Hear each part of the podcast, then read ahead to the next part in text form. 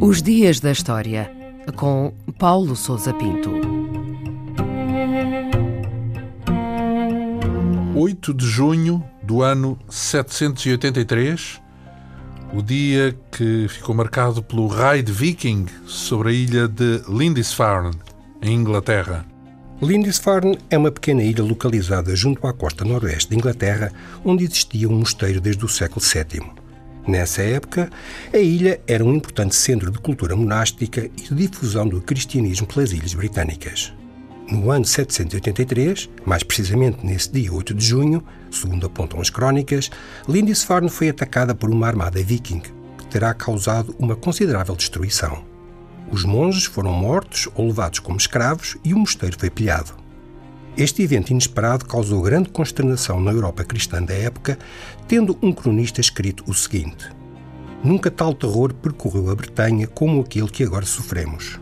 Os pagãos espalharam o sangue dos santos pelo altar e espalharam os seus corpos pelo templo de Deus, como se se tratasse de esterco nas ruas. Efetivamente, foi este o primeiro raid viking de que há registro, o primeiro de uma longa série de ataques às costas das Ilhas Britânicas e da Europa Ocidental, que assinala o início da chamada expansão viking. E quem eram estes vikings e quais foram os motivos da expansão?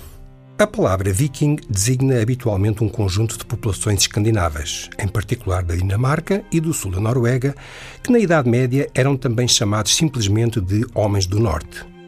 As motivações que os levaram a empreender uma série de incursões marítimas, que tomaram a forma de ataques e pilhagens, mas também de contactos mercantis e de estabelecimento de pequenas colónias, são ainda motivo de debate entre os historiadores.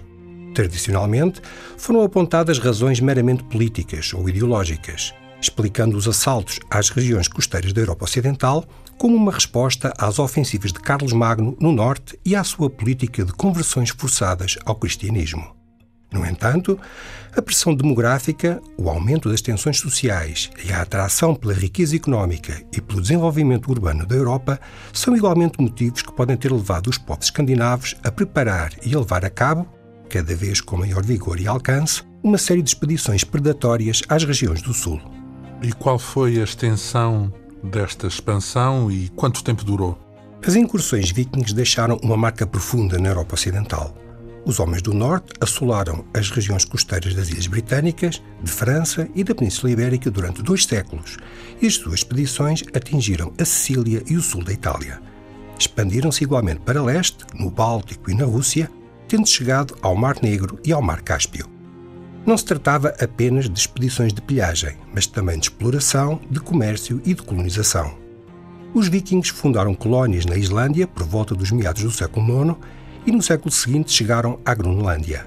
Foram os primeiros europeus a chegar ao continente americano por volta da viragem do milénio. Por esta altura, as incursões vikings começaram a esmorecer.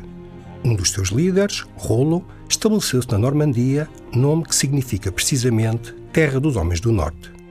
O avanço do cristianismo na Escandinávia e a estabilização dos diversos reinos, assim como o desenvolvimento do comércio, permitiu a sua gradual integração na cristandade europeia medieval.